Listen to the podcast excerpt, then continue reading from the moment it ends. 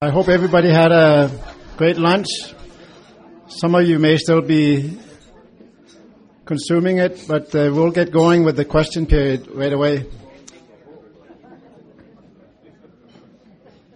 Next week's topic will be the future of sustainable food systems in southern Alberta, creating a progressive food policy. Now, speaker is Paul Hughes. Uh, that should be an interesting thing because, as you all know, food is uh, food is what we are. So we need to have some progressive food policies if uh, our health is supposed to be getting better.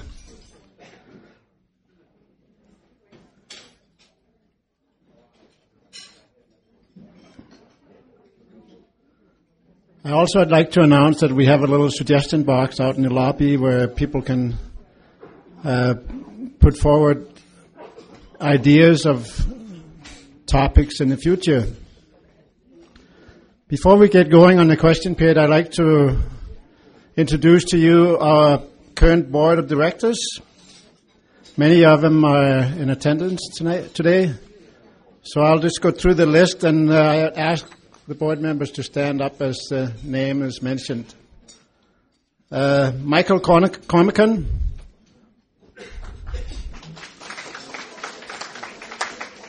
Susan Dakin.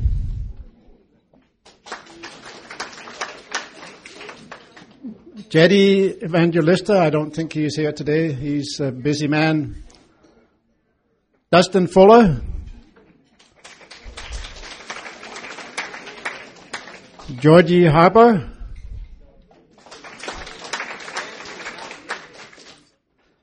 Pano Karkanik.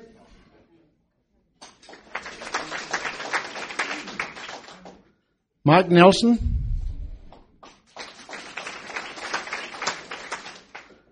Uh, Terry Shillington is not here today, but he's also he's back on the board. And many of you would uh, know Terry Shillington. Kim Seaver is not here. Ian McKenna.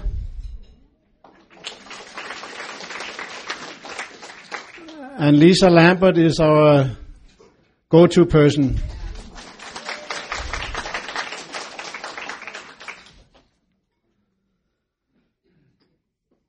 The topic today Alberta MLA's dilemma, party policy versus constituents' wishes.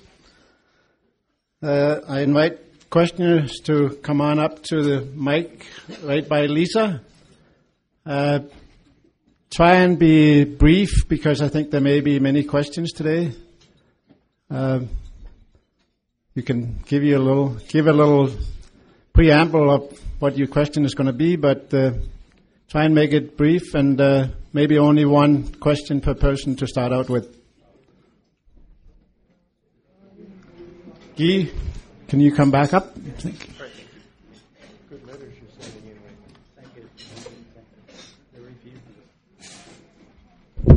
Uh, Mr. Boutilier, my name is Mark Sandilands. Uh, thank you for the very entertaining and uh, informative presentation of your uh, adventures over the summer. Uh, as the Chinese curse is, may you live in interesting times. My question uh, has to do with uh, what you're talking about the, the duty of an MLA to represent the wishes of uh, the constituents. Um, I'm wondering, a couple of years ago, uh, we heard from Fort McMurray that uh, the, the, many of the citizens, including the mayor and presumably the council, pleaded with the provincial government to slow things down in the oil sands development. Uh, Highway 63, I understand, is a nightmare, uh, and uh, housing was driven through the roof in terms of prices. Uh, the, the other infrastructure things were stretched to the limit, so the mayor said to the government, Can't you slow things down? Did you hear these pleas? Mm-hmm. And yeah. what did you do as the MLA representing that area uh, to, towards the provincial government? Mark, uh, that is an absolutely great question. And the reason I say that is uh, I was then the Minister of Environment. And uh, I travel Highway 63 as an MLA on average 40 or 50 times uh, a year, and now with my two year old, even more concerned. And, and I, I want to say that um, back at that time, um, I actually met with the then the previous premier, and I met with him and I said, Premier, um, I want to intervene at the Energy Utility Board. And that was at a time, I think, where there were spies and others all around in the Energy Utility Board. And I said, uh, and first of all, Premier, I met with him in my office, or in his office, and I, I submitted to him my letter of resignation as a Minister of Environment. Because I realized, as a Minister of Environment, how can you go to a quasi judicial body? And the Premier then, different Premier, uh, Premier Klein, he said, you know what, Guy? You got to do what you got to do to represent your constituents as an MLA first because you can't be a minister until you're first an MLA. You go do your job as an MLA. And I went and I was the only minister in the history of Alberta to intervene at an energy utility board. And in that message, and in that message, I want to say that I was uh, somewhat critical of the provincial government uh, relative to their slowness in, in responding to infrastructure, as well as the um, uh, the federal government, but also of industry relative to the fact that uh, they were taking an opportunity when the price of oil was $142 a barrel and they were giving out living out allowances. And what it did was, if you can imagine, rents were on average $600 a month for a two bedroom and they ballooned to $2,600. For someone working at a Safeway or a Save on Food or something like that who doesn't work for an oil company, their rents went through the sea, to the roof, and it was attributed to the industry with so much money contributing. And, and so what I did was I intervened. Uh, subsequent to that, a Radke report came out. Uh, the twinning, the first 25 kilometers of the highway are being twinned, uh, or that is complete. And uh, I want to say that uh, a $135 million bridge, uh, because of the delays in getting to traffic, and two overpasses are being built.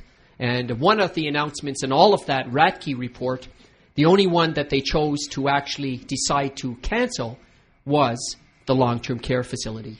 And so uh, I can only tell you that in my priority, I indicated that the long term care facility was a top priority and it was not down with the infrastructure issues because I called it social infrastructure. So to this day, uh, I want to say that uh, Premier Klein, I've always appreciated the fact you may agree or disagree, but he said, you go do your job. And, uh, and then I came back and assumed my responsibility as the Minister of Environment the next day.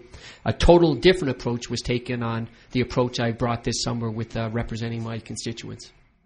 Thank you, Mark. Just a supplemental, but they didn't slow down the development, did they? Uh, no, they didn't. And uh, I actually want to let you know that I took the position that, um, in my judgment, uh, a, a government saying, let's slow down development, you didn't have to slow down the development if, in fact, infrastructure needs were being met as the development was going on.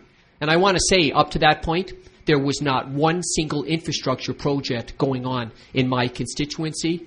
And, uh, and I brought that up to the Premier, and uh, he responded accordingly with the Radke report, which ultimately has seen now, I want to let you know, almost a billion dollars of infrastructure that has been spent there in the last three and a half years based on the tremendous growth.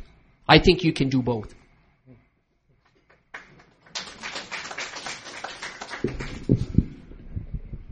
Got to bring this down for us short kids.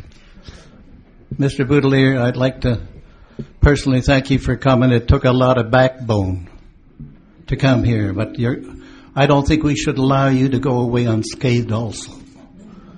I want to know, were you involved in setting up the companies, corporations like CEMA, CMA, that was hired, paid for by the tar sand corporations to do the, all the environmental work. All right? The politicians depend on the for, for forgetfulness of man.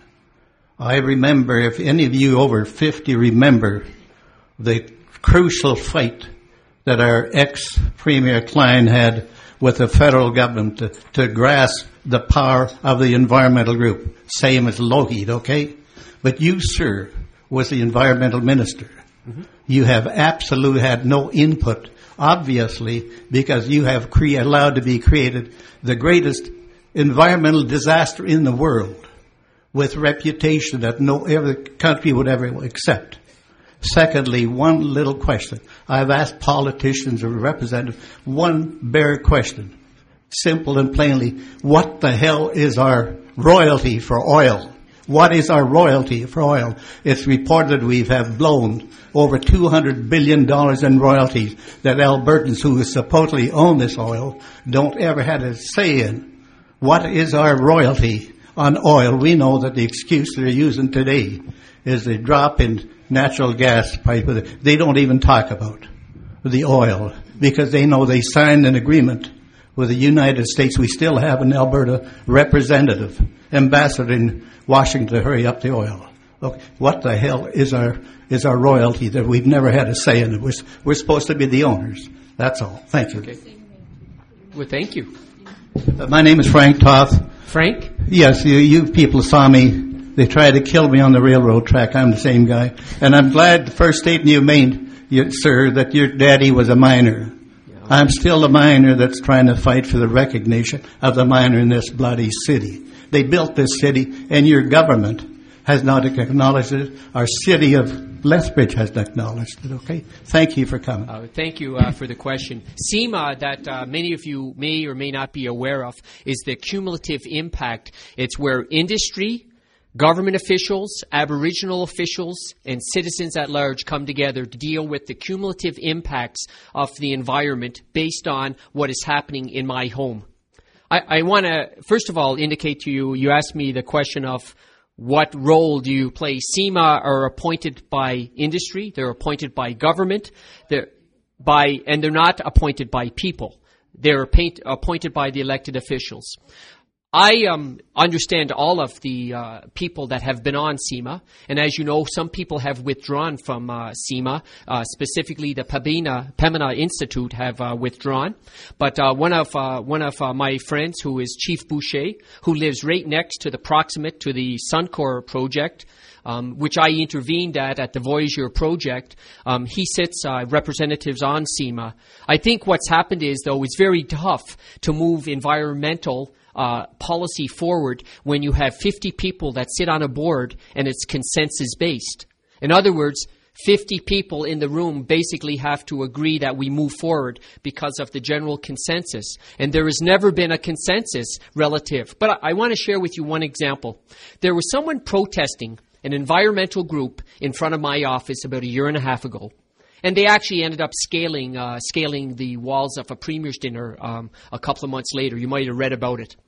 And, and actually, my wife was coming in to my MLA office uh, because it's been my home, Fort McMurray, for 31 years.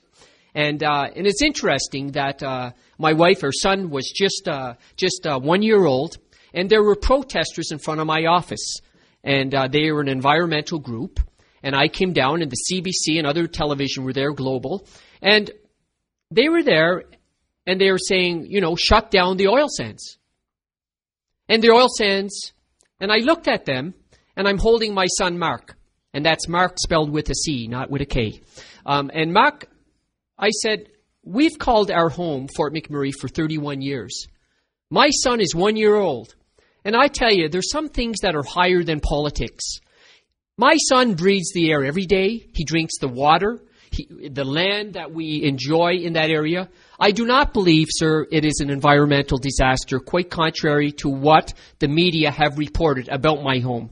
They don't talk about the, the 20 uh, um, acres of, of reclaimed land that is now roaming with over 300 bison that the Aboriginal community now heard on reclaimed land that oil was extracted from, and 30 years later, in actual fact, it is now reclaimed.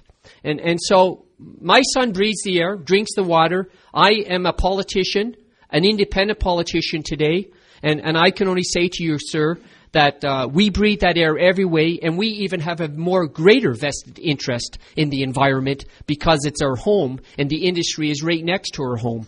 But uh, I can say to you, sir, without any fear of contradiction, that uh, we have a commitment to the environment, and I might add that the first province in all of Canada to have the first Ministry of Environment was the province of Alberta because I believe it reflects the values of Albertans.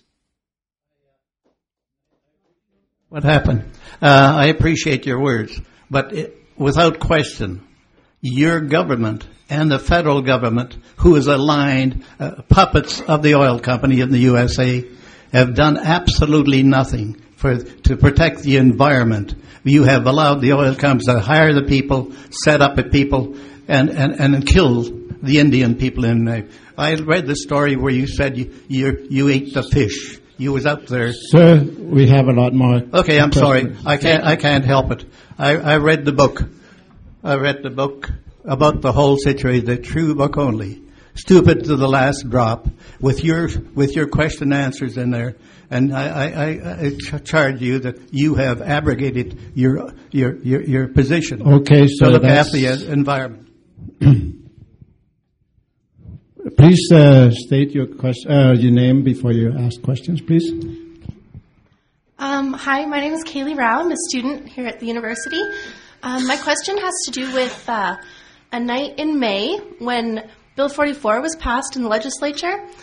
Premier Stelmach said ahead of time that you'd have a free vote in caucus, but not a single conservative um, MLA voted against it, and close to half didn't actually show up to vote. I was just wondering, um, with the topic of your speak, speech today, um, how is it representing your constituents if you don't show up to vote on Well, such I think, contentious I think issues? a principle, first of all, as an, a role as an MLA, you're not there for every vote every day.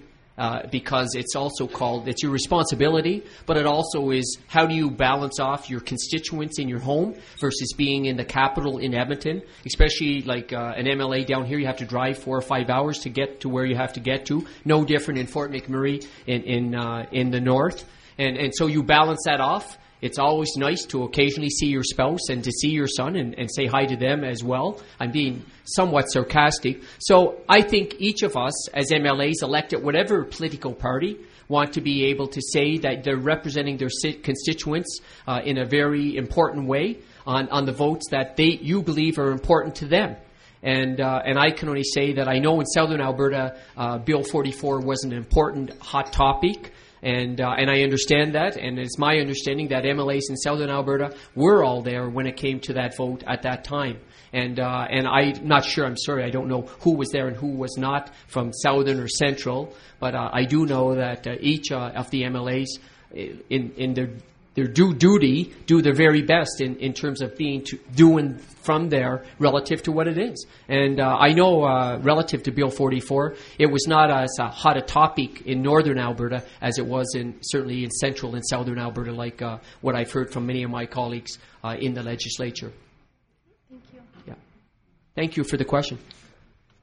Hello, my name is Dustin Fuller. Um, in the Lethbridge Herald, there's been a lot of editorials and letters to the editor regarding healthcare in Alberta, um, and a growing consensus that it seems like healthcare in Alberta is being profit driven and not care driven. I wanted to know what your thoughts were on that, and secondly, what your thoughts are on the mission of uh, the Super Board. Yeah, I'm uh, first and foremost um, uh, regarding quality of care is where it should be driven. And, and when I spoke earlier today, I talked about the integrity of our seniors when they grow older to be able to have essentially a long term care facility that may be their final resting place. That I believe the government has a duty in terms of the quality of care, and I believe that you can still balance off quality of care with the dollars that are associated with it. I do believe that. Uh, regarding the issue of the Super Board, I want to say to you that I uh, do not support the Super Board, and I do not need someone coming from Australia to tell Albertans what they have to do.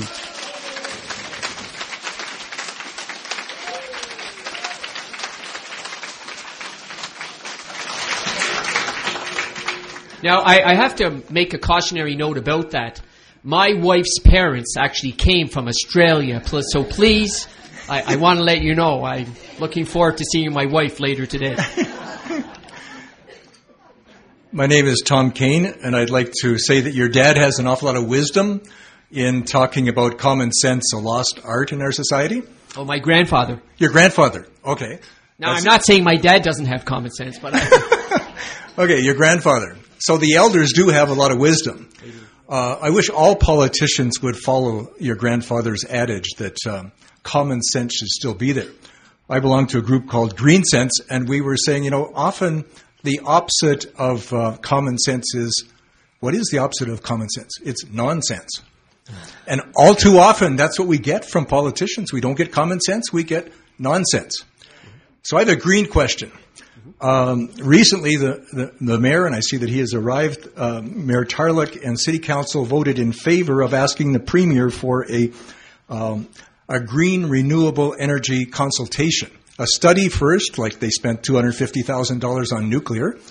What about $250,000 on green energy? Mm-hmm.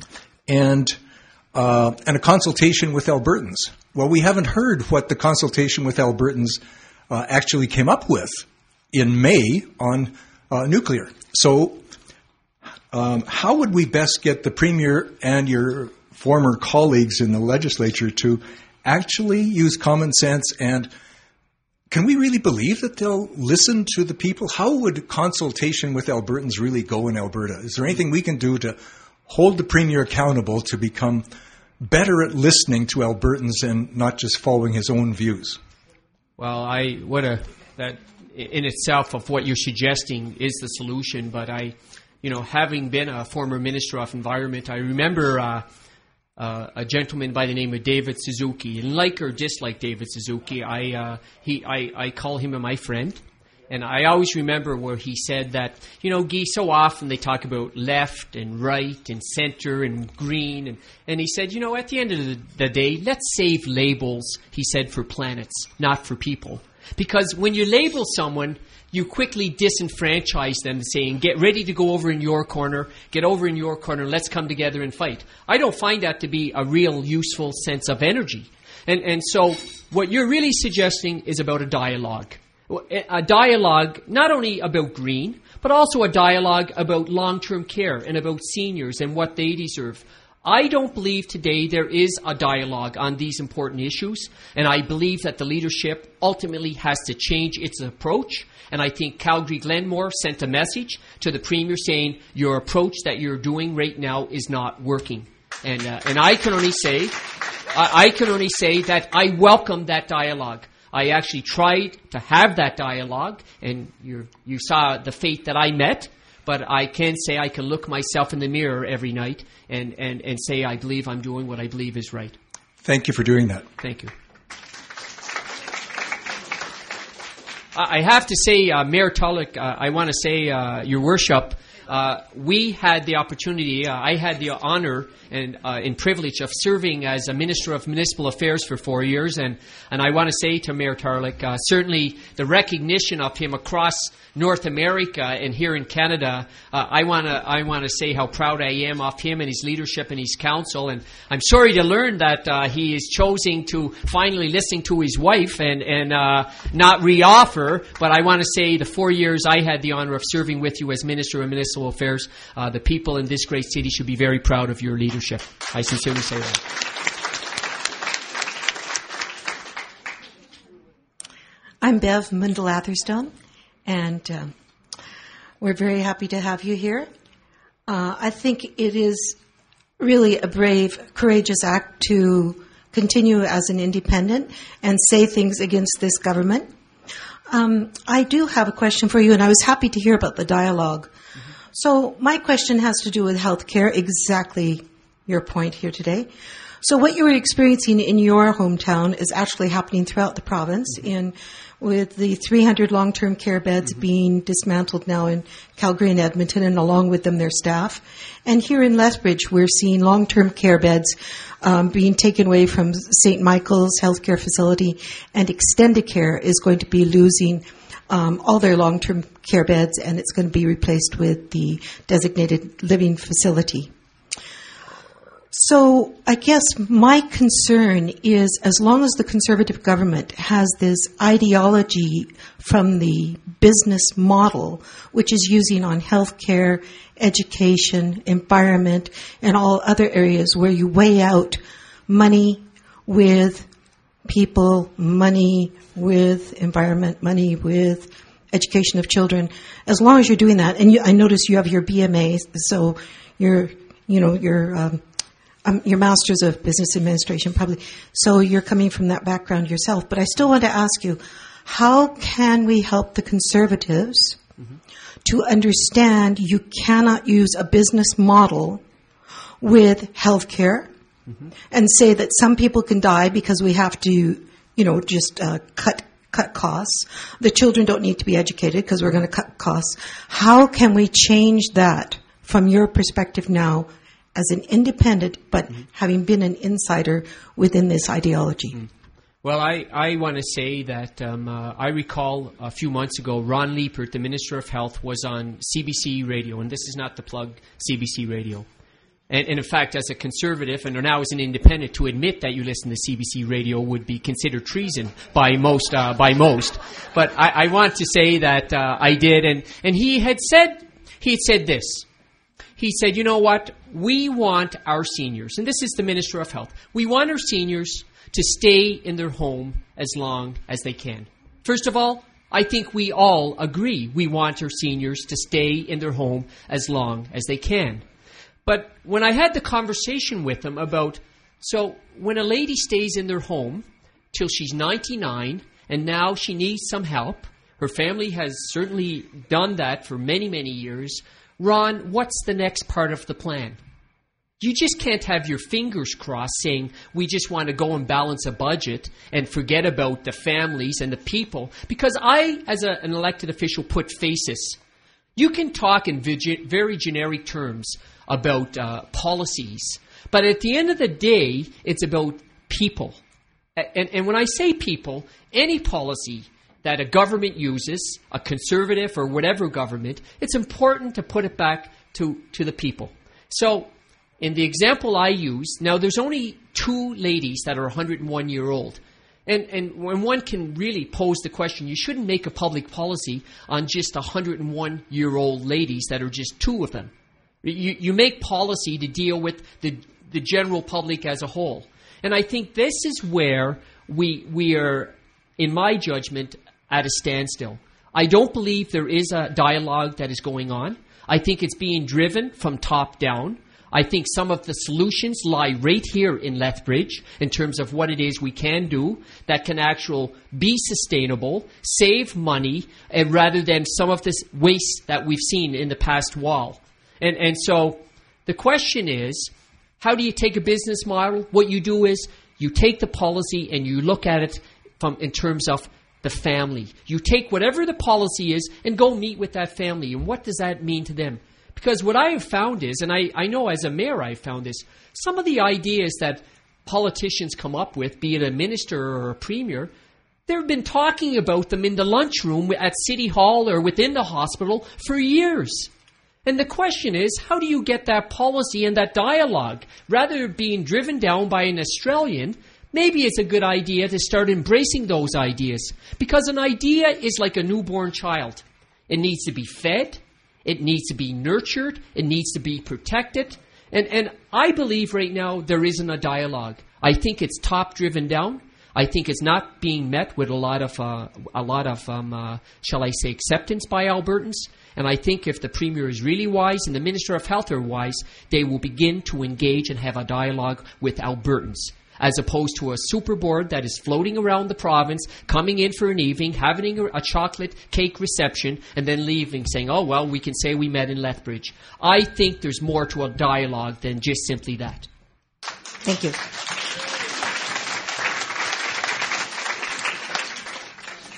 The name is Kristen Franken. I originate from Holland. You can vote there on 31 parties. You can pick number three off the list, not necessarily the leader of a party. I find what has happened to you an absolute unacceptable affront to the principles of democracy.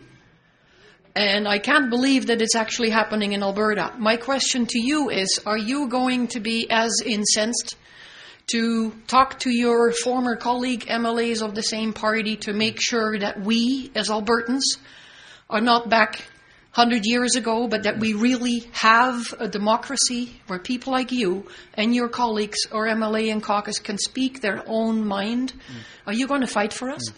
Well, I, I want to say that I was in Smitty's in my in, in Fort McMurray the other day, and a lady come up to me, an older lady, and she said, "You know what, Guy? The Premier of Alberta took away my voice, not yours.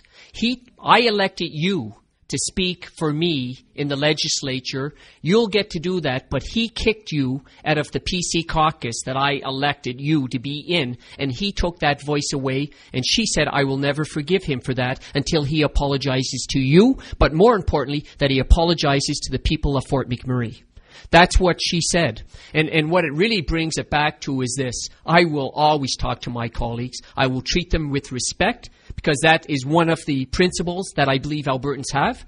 But I believe you can be respectful and I believe you can also be passionate about the issues. Because at the end of the day, there's three words that I try to model myself after, and they are be bold, be persistent, and be determined. And I think it speaks of a value that Albertans share with me. One, one more question, please. Well, this is not really a question, except I admire your courage, and I wish Mr. Weadick had the same guts to walk away. If enough of your uh, rural electorate LMAs would do that, maybe the Premier would listen.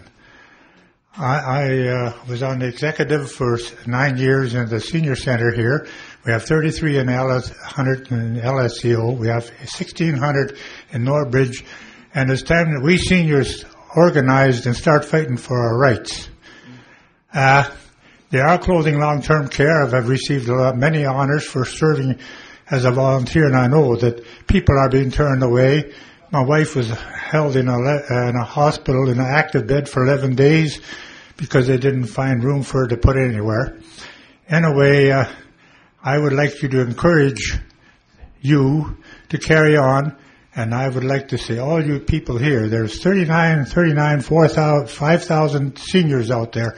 We're all members, and there's another 30, another three, or uh, 5,000, there's another 5,000 seniors. And we can swing the vote around, and this is about our health. Now, the second part is, hasn't been mentioned, and that's a cut of education. I, told, I talked to the Premier's office yesterday, and uh, I said, to hold Lethbridge, at the same spending level for the next two years with five or six, maybe eight percent more students coming in every year. That is one step backwards. In fact, it's, it's disastrous for our young people. Grandparents are worried about, or we are worried about our senior care and we're worried about education. And education, the university and the schools is the most important thing that we can do for our children. Thank, thank you. you very much. Well, thank you. I I, would like to, if I may, um, Knut, I'd like to just conclude with this. Um, a couple of weeks ago, I was at a ministerial association where, uh, I, when I was mayor and now in, in uh, my role as MLA, we, we meet with the uh, faith based uh, uh, group. And, and basically, they pray for their elected leaders. They, they pray that uh, for their wisdom for the mayor and council and, and their MLAs and their MPs. And I, I want to say that during that time, you know, we also, I have a two year old son, and, and the future is about, as the gentleman talked about, you know, maybe the youngster that's at the University of Lethbridge may be the person who will become the scientist who will come up with the cure for cancer. Uh, I lost my mom when she was only 51 to a brain tumor, and, and, and in doing so, it really was able to center me in, in terms of what, what is really important. But I, I want to conclude in fairness to uh, our Premier and to all elected officials in the Alberta legislature, no matter what political party they belong to. Each and every one of them I know work very hard no matter what political stripe. Each and every one of them, I know, spend long hours away from their families. Uh, I know they travel a lot to be in the legislature. I know they are good people and they work hard. I know they deliberately don't want to look stupid. Uh, I, I do know that. I'm, I was one of them as well. But in the ministerial association, they were praying for their MLA, and, and, and we, you know, in doing so, I was really pleased, though, they also prayed for our Premier. Because I want to let you know that my two year old son, I want this province to be the best it can be for when I'm gone and the premier is gone and others are gone. So it's in our interest for our political leadership to be successful in the governing roles that they have. And, and so I want to, in, in adding balance today, no matter what political stripe you represent, or even for those who are independents in here, other than myself, um, just, you know, when we pray, I believe deep down that Ed Stelmach, no different than, than Bridget, no different than Greg, no different than the mayor, no matter than anyone, that I know that they do want to somehow achieve what is best for our community, such as Lethbridge and wherever. And, and so I, I say today, uh, Nelson Mandela once said, I am not, I'm upset with the Premier, but I will never ever be so mad at him because uh, I, you know, the road I choose is in representing my constituents with my values. And, and, uh, and I can only say that if he recognizes he's made a mistake and he can change that, I think that's even a bigger man to do that. And, and that's what I only say to him. But I only ask you that you pray for all of us that sit, be it on a city council or in the legislature or in the federal parliament, because I can assure you we all need your prayers. Thank you.